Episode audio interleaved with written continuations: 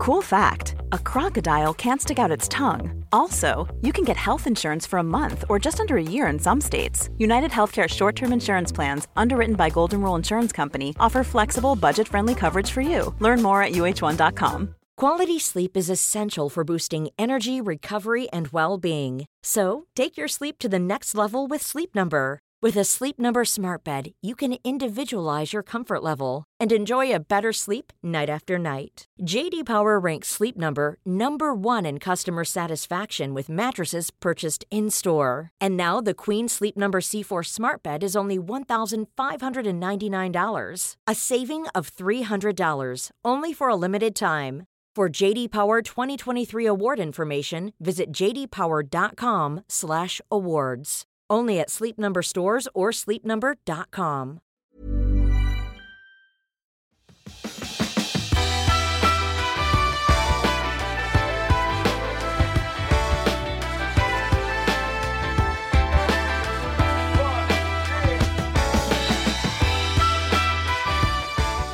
Hej och välkommen till Klimakteripodden med mig, Åsa Melin.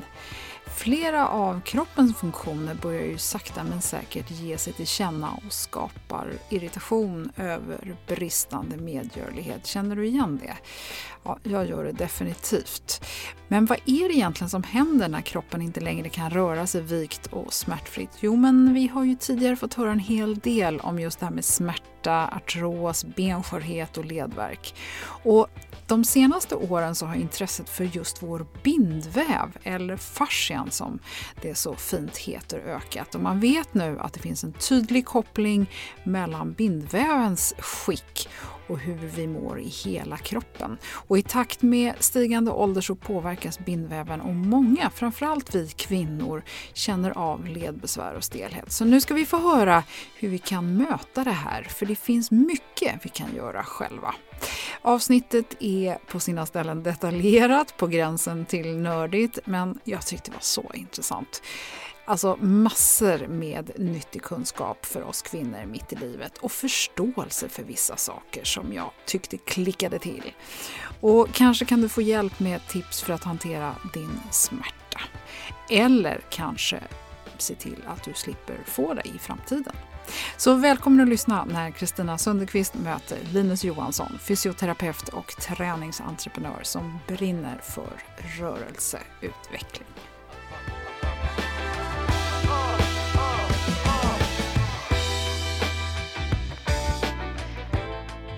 Då, Linus Johansson, säger jag varmt välkommen till Klimakteriepodden. Tack så hjärtligt. Trevligt att få vara med. Ja, det känns jättespännande att ha dig med här idag.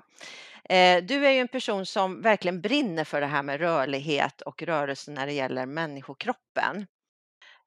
Och du är i grunden legitimerad fysioterapeut och jobbar också direkt mot kunder och klienter. Men sen delar du också med dig utav din kunskap via digitala utbildningar. Du håller föreläsningar, workshops. Mycket sånt. Och sen så har du också skrivit några böcker. Ja. Bland annat har du en bok nu som heter just Rörlighet. Precis. Alldeles nyutkommen. Precis. Och boken du släppte dessförinnan, den heter ju då så passande bindväv. Och det är ju det vi ska prata om idag. Ja. Men jag tänkte att innan jag släpper dig och alla dina kunskaper lösa så ska du få berätta lite mer om dig själv och din bakgrund.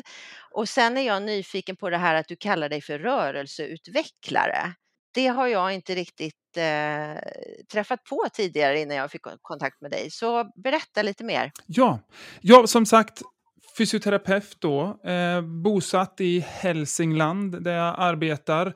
Och på något sätt har, som du sa, både fysiskt mottagning, poliklinisk då som det så vackert heter. Så man kan komma till mig och så ha lite ont överallt. Och så försöker vi liksom skruva till och rätta till det då. Och som du nämnde då, mitt verktyg är just rörelse, och mitt på något sätt, vad ska man säga då, ingång i den mänskliga kroppen kan man verkligen säga. Och det kommer vi komma in på i den här poddavsnittet nu då, det är just bindväven. Det är på något sätt den som blir porten in till rörelse väldigt mycket för mig, både rent i den fysiska rörelsen när man alltså tränar då. Men också när jag har patienter som ligger på bänken så försvinner inte rörelsen för den sakens skull, utan jag jobbar med aspekter i rörelse även på bänk då.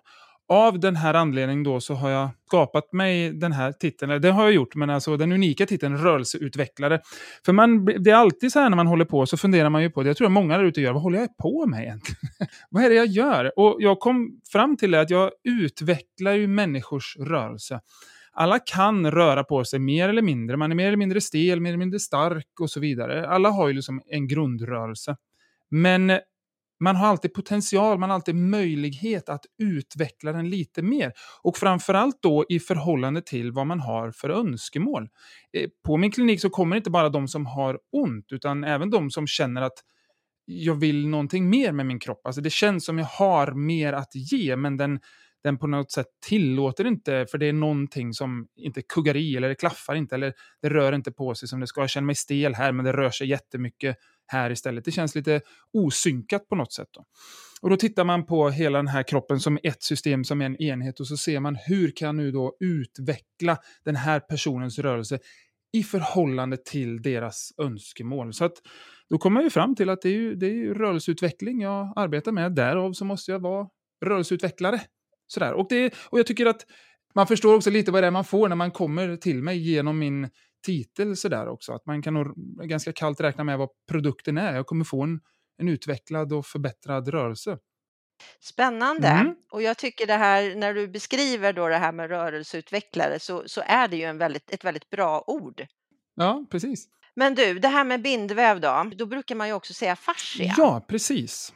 Ska vi börja med att reda ut lite de där begreppen? Ja. Fascia är ju egentligen det latinska namnet och det betyder omsvept på latin. Så påvens kläder heter fascia också. Alltså det finns religiösa dräkter som kallas för fascior. Så det är ett generellt namn för någonting som är omsvept. Och det har ju dykt upp, det liksom skapades då för den första gången man öppnar en kropp och tittar ner innanför huden. Så om man ser bindväven då för första gången, så är det ju så att den sveper ju om allting. Det ser ut som allting i kroppen är insväpt i ett tunt flor, liksom ett lakan. Sådär. Så att det första intrycket som bindväven ger är att det sveper om. Så därav fascia. Så bindväv och fascia är precis samma sak. Det är liksom synonymt, men bindväv är det svenska namnet. Sen så finns det en term till då som heter connective tissue. Och det är liksom, det här är så här fina gränsland hela tiden, definitioner vad som är vad då. Så connective tissue, så säger man stödjevävnad på svenska, och där inräknas då skelettet, brosket. Faktiskt så inräknas också då i viss mån även blodet till att vara en stödjevävnad. Men ska vi smalna ner det, så det vi kommer prata om i det här avsnittet då, det är bindväv och fascia. Det är precis samma sak. Och på svenska kan man säga vilket som. Det absolut lättaste sådär, om man vill hälsa på sin bindväv eller sin fascia nu, ni som sitter och lyssnar här, så kan du lägga upp en fot på motstående knä, och så kan du ta tag i din hälsena och nypa i den. Där har du din absolut största och tydligaste och mest prominenta och ytliga bindväv eller fascia. Då är det en sena. Men det är den här omsvepningen av alla musklerna från benen som förtjocknar och blir den här senan innan den sen läckert liksom träder in vidare ner i hälbenet då. Så där är den mest tydliga och starkaste. Så att där har man på något sätt den här klassiska definieringen av vad liksom bindväv och fascia är. Och det är liksom i princip samma sak. Vad bra. Nej, för det där tror jag kan förvirra många människor, och inklusive mig själv faktiskt. Att man läser om de här två orden och så undrar man vad är skillnaden egentligen. Men då kan vi i alla fall fastställa det att om man, utan att krångla till det, så kan vi använda vilket som, så är de i princip synonyma. Exakt så. Men jag tänker här att nu pratar du om att det är liksom en omsväpning och det formar kroppen och sådär. Det är väl ändå så att den också går in runt alla celler, eller hur? Så man inte bara ser den här nylonstrumpan som en del säger att man bara har, utan att, kan du berätta lite mer om det? För att då förstår man också hur komplext det här är. Liksom. Så bindväven är Man kan tänka sig väldigt mycket som, det är som saltet i havet på något sätt. Det är överallt, men det går liksom nästan inte ta på och se det, men det finns där hela tiden. Och bindväven är på något sätt väldigt mycket samma sak i kroppen. Den finns som sagt i hälsenan där, och som jag nämnde innan så här väldigt, väldigt tydligt. Men den sträcker sig ju hela vägen in till varje cell i hela kroppen. Så man kan ju säga då att bindväven på något sätt startar vid varje cell. Och då spelar just ingen roll vilken cell det är. Därför att bindväven är det som verkligen håller samman kroppen. Ett väldigt enkel och fin liten beskrivning som jag tycker är ganska trevligt. Det är att det är det mjuka skelettet i kroppen. Vi kan dela upp kroppen lite sådär. Vi kan tänka oss det hårda skelettet i mitten. Runt det hårda skelettet så hänger liksom, eller så finns det mjuka skelettet då, som är bindväven. Och i hela det mjuka skelettet så lever allting annat. Alla aktiva, alla levande celler, alla muskelceller, alla nervceller, alla inre organens alla celler. Till och med hela hjärnan är ju upphängd eller uppbyggd av en bindväv. Så den går också hela vägen ner i våra ben och hela vägen in i benet. Så från den yttersta delen av din hud hela vägen ner i djupet till dina ben så träder bindväven. Och den är ju inte homogen så att den ser likadan ut hela tiden. Alltså den har inte ett utseende, en färg, en form, en funktion, utan den är som ett landskap av massor med olika komplexa färger, former, beroende på också var någonstans i kroppen den finns. Och vad den på något sätt då ska ge stöd och befrämja. Den finns där egentligen för resten av kroppen. Den är till för att skapa utrymmet för att kroppens alla aktiva celler ska bli så framgångsrika som möjligt. För att de ska kunna göra sitt jobb så väldigt bra som möjligt då. Och när man kokar ner det hela vägen ner då till sin i princip minsta beståndsdel då, så finns det något som kallas för ett ECM. Då extracellular matrix. Det är liksom själva det minsta av hela bindväven. Det är själva grundsubstansen av det. Och det är då bindväven uppbyggd av något som kallas för kollagena trådar. Hyaluronsyra och kollagen pratar man väldigt mycket om i hudvårdsprodukter. Sådär. Och det är två stycken väldigt tydliga produkter. Det är ju vad bindväven är uppbyggd av. Av kollagen, proteinet kollagen då. Och av en väldigt speciell syra då som kallas för hyaluronsyra.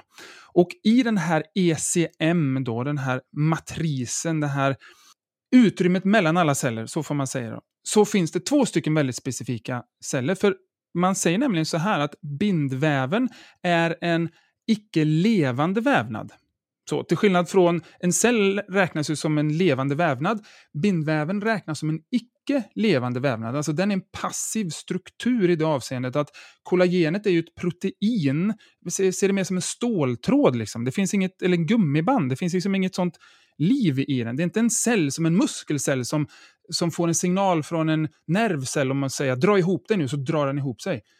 Så kollagenet är en passiv struktur och därmed också hela bindväven räknas som non-living, säger man. Det låter lite krasst, men alltså, nog lever den så sett. Men i hela då den här strukturen så finns det två stycken celler. Var den ena då bygger upp kollagenet konstant. Den är hela tiden till där för att liksom bygga nytt kollagen, nytt kollagen, nytt kollagen. Och sen så finns en väldigt häftig cell som en italiensk kvinna har upptäckt. Hon heter Carla Stecco. Hon är en av de absolut främsta forskarna inom just bindväv. Hela Stecco-familjen är väldigt häftig, men hon är väldigt sådär. Och för några år sedan så upptäckte de en ny celltyp inne i bindväven då. Och de kallas för fasciacyter. Man ville döpa dem efter henne först, men hon ville inte det. Och de producerar hyaluronsyra. Och de här två cellerna är så häftiga. Och det är det här vi kommer komma in till. Så vi kan redan skapa den här förankringen nu. För det här kan vi bygga utifrån då. Så, bindväven finns för att göra alla andra celler framgångsrika i sitt jobb. Därmed homeostasen, alltså välmåendet i kroppen, på något sätt bygger och baseras på hur bindväven mår. De här två cellerna som finns i bindväven, som ser till att bindväven är så perfekt den bara kan bli, de går igång på en enda grej. Och de går igång på rörelse. De måste belastas för att göra sitt jobb. Belastas de inte så gör de ingenting. Alltså då producerar de inte starkare, bättre, ECM då, alltså den här grundstrukturen i kroppen, och producerar heller ingen hyaluronsyra. Och den här syran, ska vi säga att vad den är till för då, det är för att allting ska kunna röra sig så fritt och ledigt och lätt som möjligt i kroppen. Det glider, det är som en liksom minska friktionen, mjukheten. Så den har ju naturligtvis mycket mer effekt än bara det. Men den, liksom, den skapar det. Den är också till för att vatten får en väldigt speciell struktur i kroppen. Man pratar om att vatten egentligen har tre former då. Det är ånga, det är flytande och det är is. Men det finns en fjärde struktur i kroppen, då kallar man för strukturerat vatten. Så vattenmolekylerna får en helt annan funktion och effekt djupt nere i den här ECMen. Och också en del i att skapa ett, vad ska man säga, en inre värld som är så optimal som möjligt i den här väven. För att cellerna ska funka och må så bra som möjligt. Och det är därför just som man i viss mån, som jag nämnde tidigare, räknar med blodet. Vissa säger att blod även är då en typ av bindväv eller stödjevävnad. Det är därför att den extracellulära matrisen finns också i blodet. Därför att i blodet finns våra röda blodkroppar som är celler. De är väldigt, väldigt viktiga för vår funktion, transportera syre, men också mycket som ska transporteras. I blodet så finns det också då, om man vill, inom citationstecken, bindväv. Eller i alla fall den extracellulära matrisen som är till för att skapa en så bra miljö som möjligt för cellerna som forsar runt i våra blodådror för att kunna ta liksom näring, energi, syre runt, transportera bort slaggprodukter. Så att bindväven är ju inte så enkel som jag sa, bara nypa i hälsenan, men det, så kan man hälsa på den. För att skapa en bindväv som är så optimal som möjligt, som fungerar så bra som möjligt och som skapar en värld för alla andra celler att må och fungera så bra som möjligt, då måste man röra på sig. Och det här är lite därför jag kallar mig för rörelseutvecklare, för jag vet att när jag sätter människor i rörelse så vet jag att längst ner i djupet där så börjar de här två små cellerna jobba på ett helt nytt sätt. De skapar en värld djupt där inne som optimerar från grunden hela den här människan så att de mår bättre. Och det här är ju ingen nyhet, att träning är väldigt hälsosamt.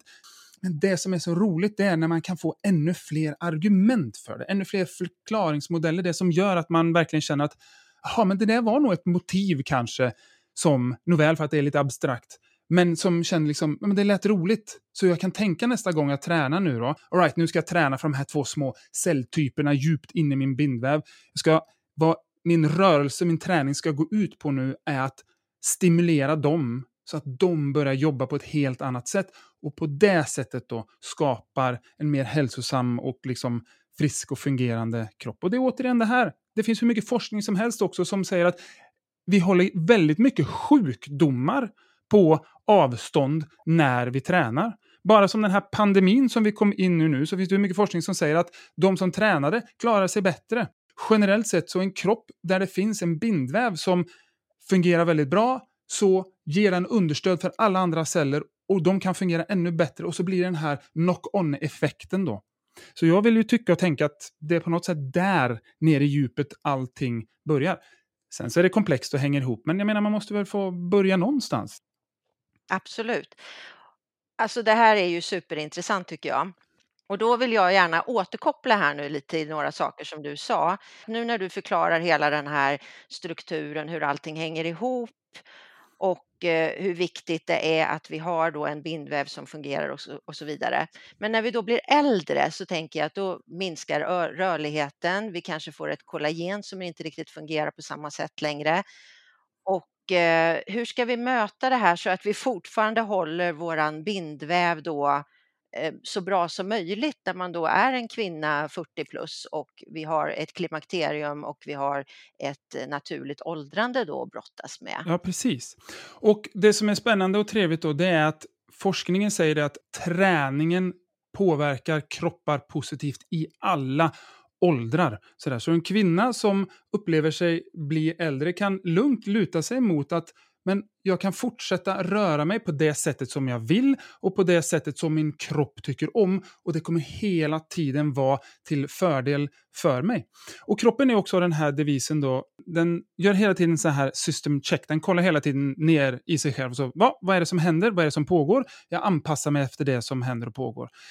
Tränar vi och rör på oss, men då kommer kroppen anpassa sig efter det. Om vi inte tränar och rör på oss så kommer kroppen anpassa sig efter det. Och då är det så här. Vi nämnde tidigare att bindväv är en så kallad non-living tissue. Alltså en icke-levande vävnad. Till skillnad från muskelcellen som är i den allra högsta grad levande vävnad. Så muskelcellen drar mycket mer energi. Bindväven i princip gratis. Den inlagras där. Sen så kostar den just ingenting att driva. Vilket kroppen tycker är jättekäckt. Så om vi tränar mindre så kommer muskelmassa minska. Och kroppen kommer att ersätta den med kollagen, med bindväv. Och bindväven har en helt annan struktur. Den är mycket mer som ett väldigt tungt och tufft gummiband. Medan en muskel är mycket mer som det mjuka gummibandet som kan bli långt och kort. Och som har liksom en mer, ett mjukare gummiband kan man säga. Men mycket mer effekt i. Så däremot om en kvinna rör mycket på sig, tränar, så kommer ju kroppen känna det att, vad är det som händer här då? Hon är igång. De här två små cellerna som vi nämnde innan då, de reagerar på det här stimulet, börjar att arbeta med bindväven på ett helt annat sätt, inlagrar den, bygger den mycket smartare med en bättre mobilitet, rörlighet i, och man tappar inte sina fibrer i sina muskelceller, för man har ett visst antal muskelceller och i varje muskel då så finns ett visst antal fibrer. Ju mer man tränar desto mer muskelfibrer blir det. Och en väv, för jag tycker om att prata om, när jag säger väv så inkluderar jag alltså allting i kroppen. Från hud till muskler, till fett, till inre organ. Liksom allting är en väv. Så när man rör på sig så får väven en helt annan kvalitet. Alltså den blir rörlig, den blir mer mobil. Vi håller också vätska på ett bättre sätt i kroppen när vi rör på oss. Så att man får en kropp som känns också mycket mer trevlig när man liksom tar på den. Det är lite stuns, den är liksom lite skön, den är igång. Man märker ju att en kropp som rör på sig. Så för en kvinna så i just klimakteriet så har det väldigt stor betydelse, därför att man får väl säga då att kroppen går igenom en väldigt tydlig fas där den liksom förlorar mycket. Men styrketräningen framförallt skulle jag säga, och det är mycket forskning som visar på det, den på något sätt hjälper verkligen till att bromsa och har ganska mycket moteld till det här. Den som kan tillföra så mycket kvalitet och så mycket andra grejer som inte går förlorade under klimakteriet. Men som finns där, men de behöver bara stimuleras. Men jag tycker det är väldigt viktigt att man ska ju hitta det som man upplever verkligen fungerar. Man ska kanske inte blint, nu står jag här och säger styrketräning. Men kanske inte det roligaste man vet då. Nej, men försök hitta någonting som ändå på något sätt stimulerar, som ger. Alltså det är väldigt viktigt också att man hittar någonting som man går igång på rent mentalt så. Det får inte vara ett tvång och ett måste, för då blir det inte heller roligt. Men man kan ändå ha med sig det att nu är det så här. Min kropp går igenom det här. Det här är ingenting jag kan göra någonting åt. Jag kommer att komma ut på andra sidan. Men under tiden så finns det ju mycket som kan göra det här bättre. Så jag fungerar bättre. Jag får en starkare, skönare kropp. En kropp som är mer rörlig. Och en bindväv som ger ett bättre stöd för kroppens alla celler. Så hitta då en träning som skapar den här möjligheten. Som ger det. Skulle nog vara det som är mitt största tips i förhållande till det då.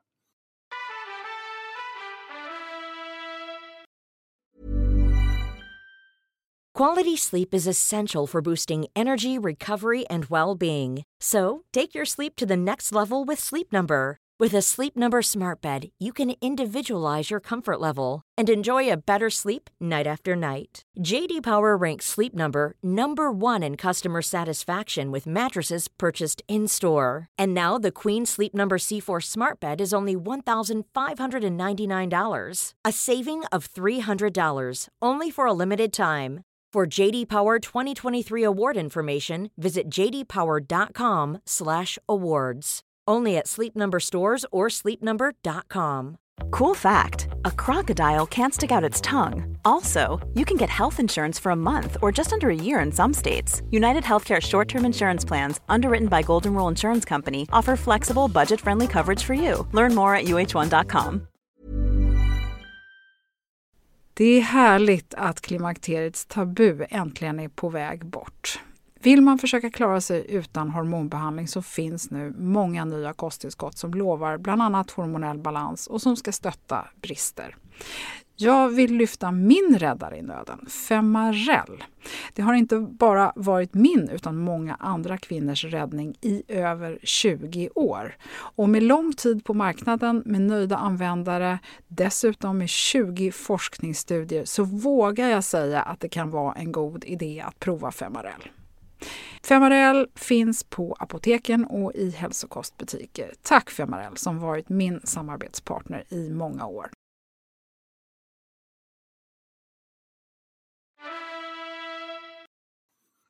Men du, jag tänkte på ytterligare en sak här, att många kvinnor upplever ju också då så här, vad ska man säga, diffus smärta. Vi snackar ledvärk, många får artros, får den diagnosen. Kan vi koppla det på något sätt till bindväven också? Och det här du har pratat om genom den, att hålla igång och den träningen. Finns det kopplingar där också? Absolut, och framförallt till artros är väldigt spännande därför att artros är ju en liten märklig historia. Det är ju egentligen inte någonting som tillkommer utan det är någonting som försvinner. Och det är ju ledytorna då mot varandra. Brosket i ledytorna bryts ner och ben mot ben når varandra. Och då är det så här att om man aldrig haft artros, men det finns ett väldigt liksom ett sätt man kan relatera till det. Alla har någonsin slagit i sin benhinna, alltså på framsidan av smalbenet. Man har bankat i någonting. Det är ju så fruktansvärt ont. När brosket försvinner i en led och två ben möts så är det två benhinnor som ligger och skaver mot varandra. Så föreställ dig att dina smalben ligger och gnager mot varandra konstant varje gång du går. Då kan du förstå hur ont det kan göra när man har artros. Det som är väldigt spännande är då att muskler och bindväv verkar på leder på ett helt annat sätt än man kanske tänker sig. Man tänker sig att när man spänner en muskel så komprimerar den leden ännu mer och så trycks de här ledytorna ihop och så blir det ännu mer skav.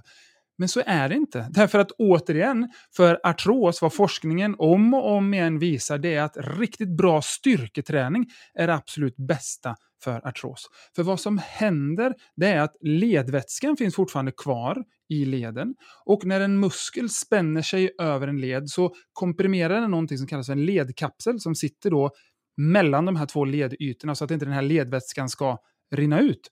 Och när den trycker ihop den här ledkapseln, man kan tänka sig, det är ungefär som man tar tandkrämstuben och så klämmer man den på mitten. Sådär. Vart vill tandkrämen ta ut? Den vill ju liksom uppåt och neråt, eller hur? Samma sak är med ledvätskan. Så när det blir ett tryck över en led från musklerna, då pressar ledvätskan lederna ifrån varandra. Och så blir det ett litet glapp. Och så ligger de inte och gnager mot varandra.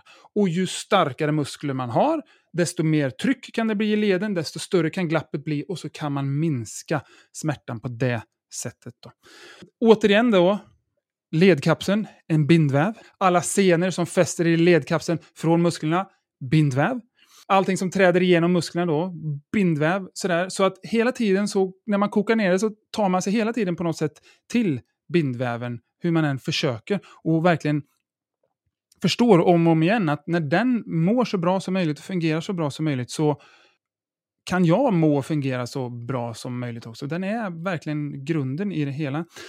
Mer diffusa ledsmärtor är mycket mer krångligt då. För det kan bero på så mycket. Men återigen, bindväven är också ett av våra största sensomotoriska organ i kroppen. Så hjärnan har en 6 gånger så hög kontakt med bindväven än vad den har med musklerna.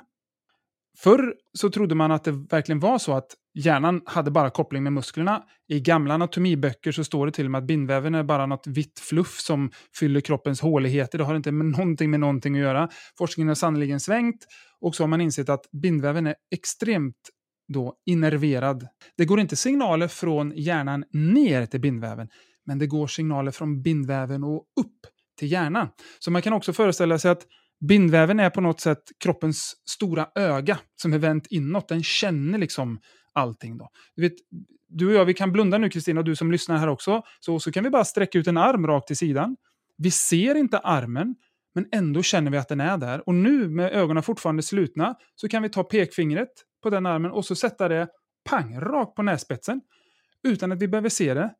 Allt det där upplevde vi genom rörelsen i våra vävar och då framförallt genom bindväven. Så till diffus smärta. Ju mindre välorganiserad och välarbetad bindväven är, desto svårare har den att kommunicera med sin hjärna. Alltså det blir inte riktigt ärlig bild av det. Så det kan vara en del i ett diffust smärtproblematik också. Kommunikationen uppifrån kroppen. Den här kroppsmedvetenheten.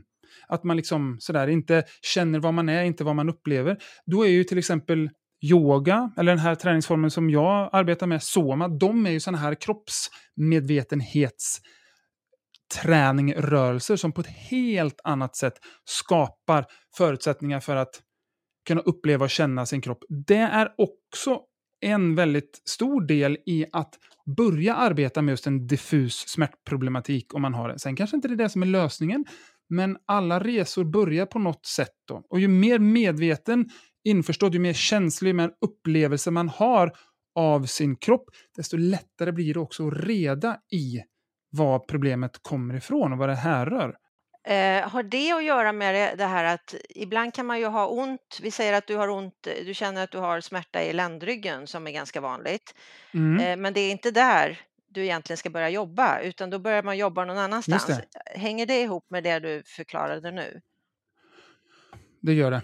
Väldigt mycket så. Därför att precis det som du berättar då, det är det att ländryggen är ett sånt ställe där det väldigt lätt rör sig. Alltså vi kan ju vicka liksom sådär, så kan man känna sig lite stel i ryggen, men ländryggen är ett sånt, till skillnad från till exempel bröstryggen då, lite högre upp, som är naturligt väldigt mycket mer, alltså rent fysiologiskt med alla revben och sånt, så den rör sig inte lika lätt.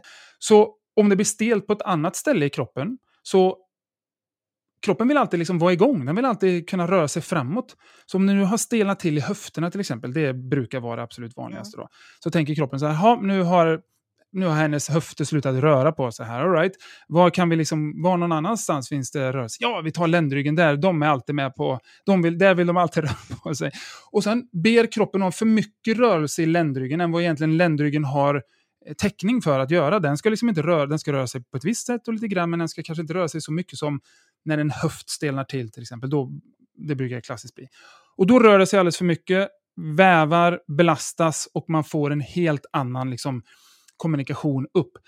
Men precis som du sa, det är inte där problemet sitter. Så vad som händer är att ländryggen skriker jättemycket. Så, det är ont här, det rör sig för mycket, det är jätteotrevligt. Men där det har slutat röra sig nere, och då brukar det vara framsidan av höften då, att man inte får liksom benet riktigt bakom sig sådär i höftleden. Då till skillnad från ländryggen där det är jättemycket information om smärta och rörelse ifrån, så är det helt tyst. Det rör sig ingenting där. Och i och med det, när inte bindväven rör på sig, men då kommer ingen information heller från bindväven. En bindväv som är stilla är tyst. Och hjärnan får liksom, det är ganska tyst ifrån höfterna och det skriker ifrån ländryggen sådär. Då blir den väldigt så, det blir väldigt polariserat i kroppen. Så vad vi vill göra då, det är att börja öka kommunikationen från framsidan av höften till hjärnan. För att hjärnan ska kunna rekrytera de musklerna egentligen då. Och det är det som vi nämnde lite innan, det är det jag gör på min klinik. När mina klienter kommer till mig, de klagar till exempel då för ryggsmärta sådär. Och så tittar jag på dem och förstår att okej, kommunikationen har minskat ganska dramatiskt ifrån höfterna här. Så genom mina fingrar, mina händer, så kan jag gå in i vävarna och bara med det trycket som fingrarna och mina händer ger så triggar det samma, det heter mekanoreceptorer heter det, det som ligger inne i vävarna som skickar signaler upp till hjärnan om att det rör på sig. Och de mekanoreceptorerna, de hade triggats när det hade skett rörelse, men vi kan trigga dem med fingrarna också. Så man kan in och liksom peta på dem. Nu låter det som att det är stora tryckknappar där inne. Det är det ju naturligtvis inte. Utan vad det handlar om är att man hittar de här stråken av vävar, av muskler och bindväv. Där man förstår att här saknar vi rörelse. Vi kunde ha gjort yoga. Vi kunde ha stretchat. Vi kunde ha gjort någonting annat som också hade skapat exakt samma kommunikation. Men det som är lite smidigt då, det som är väldigt roligt är att när man kommer till mig så får man en väldigt skarpellskuren liksom diagnos. Och så börjar vi med det manuella arbetet. skapa rörelse lokalt för att sen ta det in och befästa det i rörelse. För jag kan trycka hur mycket jag vill på framsidan av en höft, men sen har den ingen aning om hur den ska omsätta det och etablera det som en ny rörelse om vi inte också tränar på det. Så från bänk så måste man sen upp i träning och behålla kommunikationen från framsidan av höften så att ländryggen får liksom slipper röra sig så mycket som den gör. Och då kommer man ju tillbaks lite till det här, tänker jag, som vi pratade om inledningsvis, det här med hur viktigt det är med en rörelse i allmänhet, så att du slipper få den här specifika då kanske belastningen på någonting som sen i sin tur leder till att höfterna slutar fungera och sen får ont i ländryggen och till slut vet du liksom varken ut eller in. Jag tänkte att vi har ju varit inne på en hel del praktiska övningar lite här. Har du någonting mer där som du vill säga om hur man ska ta sig an sin bindväv när man tränar? Ja, och då är det så att bindväven, man kan tänka också att den tycker om lite olika saker så där, och stimuleras på lite olika sätt. Och den är gjord för studsighet på något sätt. Den är väldigt, väldigt effektiv när det kommer till att inlagra rörelseenergi. Som till exempel då löpsteget är en sån optimal, alltså bindväven är på något sätt gjort för löpning. Sen så är inte det det enda man ska pyssla med sådär om man vill optimera sin bindväv, men det är det som den verkligen är gjord för. Det är också därför man kan titta på personer som springer, de som springer riktigt långt och länge. De bär inte speciellt mycket muskelmassa utan de ser mycket mer väviga ut i kropparna. Till skillnad från de som springer 100 meter. Där det bara är massa muskler. Därför att det är bara så man ska ta sig fram 100 meter. Vi människor har väldigt speciella senorgan då, som är rundformade. Till skillnad från många andra däggdjur som har mer platta, breda seninfästningar. Sådär, vilket gör oss väldigt optimala. Men man kan dansa. Det är studsigt. Man kan gå på aerobics, på gympa. Det är studsigt. Men som vi pratade om innan, bindväven är inte en homogen struktur som bara vill en sak och kan en sak. Och en annan då stimulering som är extremt tydlig då, det är när man styrketränar, så är den så kallade negativa fasen. När man liksom har dratt ihop muskeln då, pressat upp ett par hantlar eller böjt in armbåge så att biceps blir kort. Det är den negativa fasen när muskeln ska bli lång igen efter den har blivit kort. Som nästan fostrar bindväven och organiserar den på ett helt annat sätt. Och jättemycket forskning visar också att det är den fasen som stimulerar rörlighet mest. Så när man arbetar då i excentrisk rörelse så är det också det som ger oss absolut bäst rörlighet. Samt styrkeutveckling.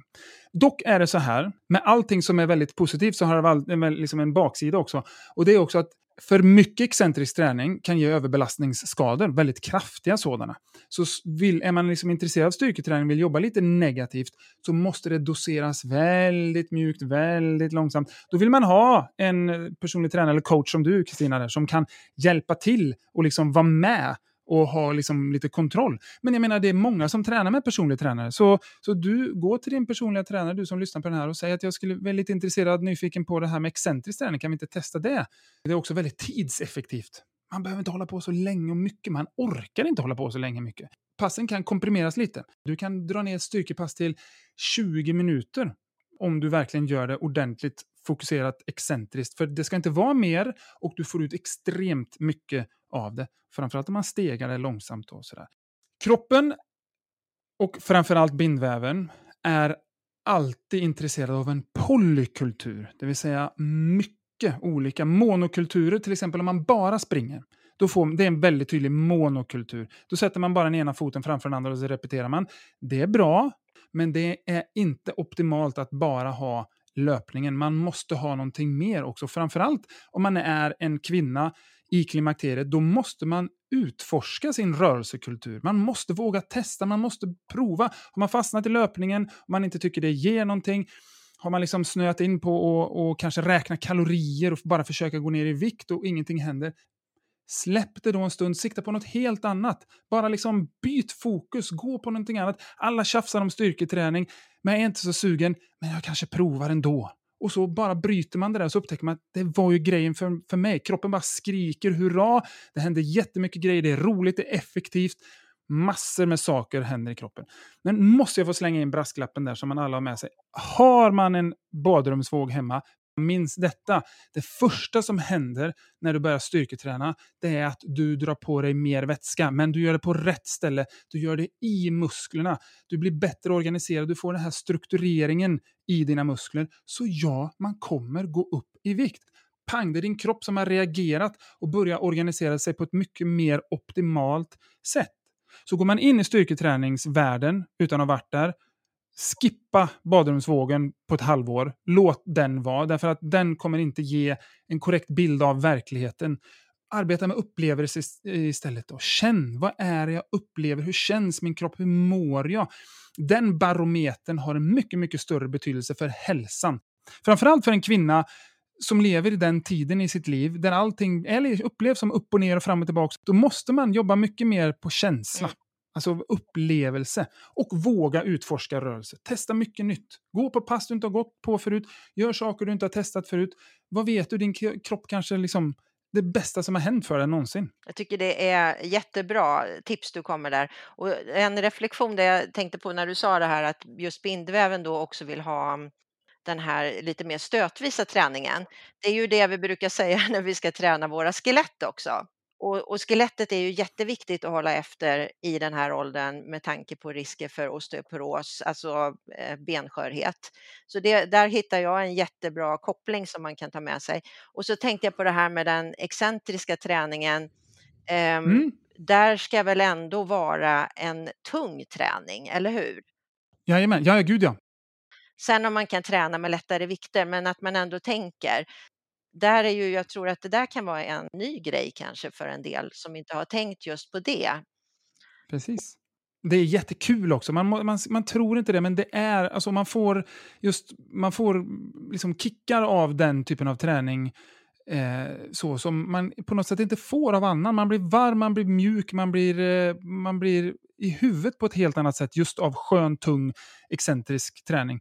Man blir lite hårdare i kroppen på ett bekvämt sätt. Man blir, och samtidigt mjukare i kroppen. Det är ingen fara. Men är man lite osäker, men köp 5 timmar av en välrenommerad och duktig personlig tränare som kan hjälpa dig att skapa. Investera de pengarna i dig själv. Det är det bästa du kan göra. Vi ska ta och börja runda av här, tänkte jag. Men jag har en fråga som vi inte har tagit upp. Hur är det med stress? Hur påverkar stressen våran bindväv? Så stress är ju i grunden något positivt. Stress är någonting, det är en av de absolut viktigaste överlevnadsmekanismerna när vi inom citationstecken levde på savannen. Och stress ska komma och sen ska det försvinna. Och det är det hälsosamma. Problemet är när stressen ligger konstant och lite låglatent. Då drar den igång väldigt negativa processer som då är nedbrytande. Så det blir liksom katabola effekter kan man säga då, att kroppen, när den jobbar mycket med stress så har den svårt att bygga upp sig själv. Och det har den ju generellt. Alla strukturer i kroppen mår väldigt dåligt av det. Och det finns ju många sätt att möta det här på då. Är det en mental stress så kanske det behövs samtal. Man kanske behöver göra förändringar i sitt liv. Men det som är väldigt, väldigt positivt så, det är att när man går in i träning så är ju det väldigt avstressande. Därför att vad som händer däremot, det är att träningen är också en stressor då, som det heter. Man drar igång det ännu mer, stressorerna. Men vad som händer när man gör det riktigt ordentligt då, det är att då sjunker det ju. Och då kan det sjunka förbi den nivån som man var på tidigare. För det är när det ligger så här lite grann och bara gnager och bara finns i bakhuvudet. Då går det liksom inte riktigt komma ur det. Men när man kommer in i träning, drar på ordentligt med hälsosam stress. Då kan liksom kroppen sjunka igenom och så kan man tappa det. Och det kanske inte löser problemet, men det är återigen, det är kanske en del i lösningen. Och vad som händer då, det är också då att är man konstant i stress så bryts liksom kroppen långsamt ner. Det är inte positivt om man redan är i klimakteriet där väldigt mycket liksom processer händer. Bindväven, jag ska inte säga far illa, men den fungerar ju inte bättre av det i alla fall. Och inga vävar överhuvudtaget gör det i kroppen. Men tränar man så börjar man optimera kroppen, optimera sin bindväv och man kan lättare ta sig ur de här små stressorerna. Stress är grunden positivt, men när den är konstant och låglatent är den negativ. Men där kan träning vara en del i lösningen. Men du Linus, jag tycker vi har fått en otroligt bra genomgång här, och jag hoppas att lyssnarna nu också känner att de har, vad ska vi säga, fått möjlighet att lära känna sin bindväv helt enkelt och förstå hur viktigt det är att ta hand om den. Har du någon sån här liten kort slutkläm du vill säga till lyssnarna innan vi avslutar? Eller tycker du att du har sagt det du vill säga? Ja, det har jag, men jag skulle vilja verkligen understryka det som jag har försökt förmedla, att våga släppa alltså gamla idéer, tankar, normer och det som basuneras ut i social media om hur man ska se ut och hela grejen. Är man i klimakteriet, då är man på en väldigt speciell plats i sitt liv. Man ska ta hand om sig själv på ett annat sätt. Så se hälsan liksom komma verkligen inifrån. Tänk på de här 2 små cellerna längst in i dig som verkligen bygger din bindväv, och tänk att allting du gör när du rör dig är till för dem på något sätt. För när de arbetar, när de bygger dig djupt inifrån, så kommer du fungera och må bättre på ett helt annat sätt. Så nästa gång du tränar, så träna för dem. För de kommer ge dig. Och så våga experimentera. Fastna inte i gamla hjulspår. Kör inte den där 3,5 km slingan 5 gånger i veckan. Gör någonting annat. Släpp den och testa någonting annat. Ge din kropp en polykultur av rörelsen, liksom en superbuffé av träning där ni vågar prova någonting annat, du och din kropp. Sådär. Och arbeta med upplevelser, känslor. Hur kändes det här? Hände det någonting på något annat? Släpp siffror, släpp mätningar, släpp allting sånt. Det finns ingen anledning, anser jag. Toppen! Då så tackar jag för din tid, och så tackar jag dig för att du ville vara med oss här i Klimakteriepodden. Tack snälla för att jag fick vara med.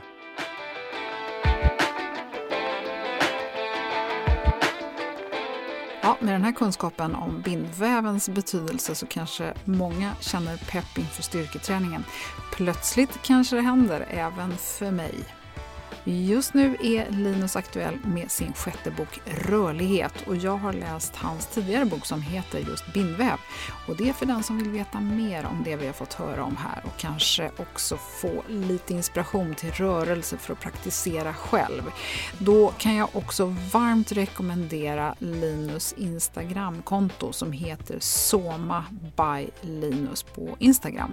Det finns massor med bra övningar, och när det här avsnittet publiceras så har vi blivit lovade att du ska få lite extra klimakterievänliga förslag på vad vi kan göra själva. Och just den här träningsformen Soma kan du också läsa mer om på hans hemsida. Och det är ett koncept som han har utvecklat tillsammans med Cecilia Gustafsson, och det är en träningsform alltså som heter Soma. Jag tycker du ska kika in på klimakteriepodden.se där du hittar länkar till Linus hemsida och andra avsnitt som är lämpliga att lyssna på i samband med det här, för att det finns ju mycket, mycket som har behandlat just det här med smärta, stelhet, ledvärk och artros och så vidare. Så ja, jag hoppas att du fick med dig någonting bra här. Och jag vill rikta ett varmt stort tack till både Linus och Kristina såklart för det här fina avsnittet. I nästa avsnitt så är det dags för coachen tipsar, och vi får tydliga råd och förståelse för vår livsviktiga sömn med sömncoachen Lisa Karpevi. Tack för att du har lyssnat och välkommen snart igen. Hej då!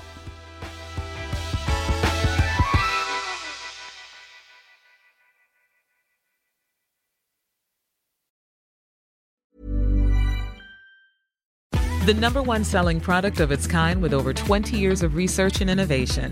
Botox Cosmetic, onabotulinum toxin A, is a prescription medicine used to temporarily make moderate to severe frown lines, crow's feet, and forehead lines look better in adults. Effects of Botox Cosmetic may spread hours to weeks after injection, causing serious symptoms. Alert your doctor right away as difficulty swallowing, speaking, breathing, eye problems, or muscle weakness may be a sign of a life-threatening condition. Patients with these conditions before injection are at highest risk. Don't receive Botox Cosmetic if you have a skin infection. Side effects may include allergic reactions, injection site pain, headache, eyebrow and eyelid drooping, and eyelid swelling. Allergic reactions can include rash, welts, asthma symptoms, and dizziness. Tell your doctor about medical history, muscle or nerve conditions including ALS or Lou Gehrig's disease, myasthenia gravis, or or Lambert-Eaton syndrome and medications, including botulinum toxins, as these may increase the risk of serious side effects. For full safety information, visit BotoxCosmetic.com or call 877-351-0300. See for yourself at BotoxCosmetic.com.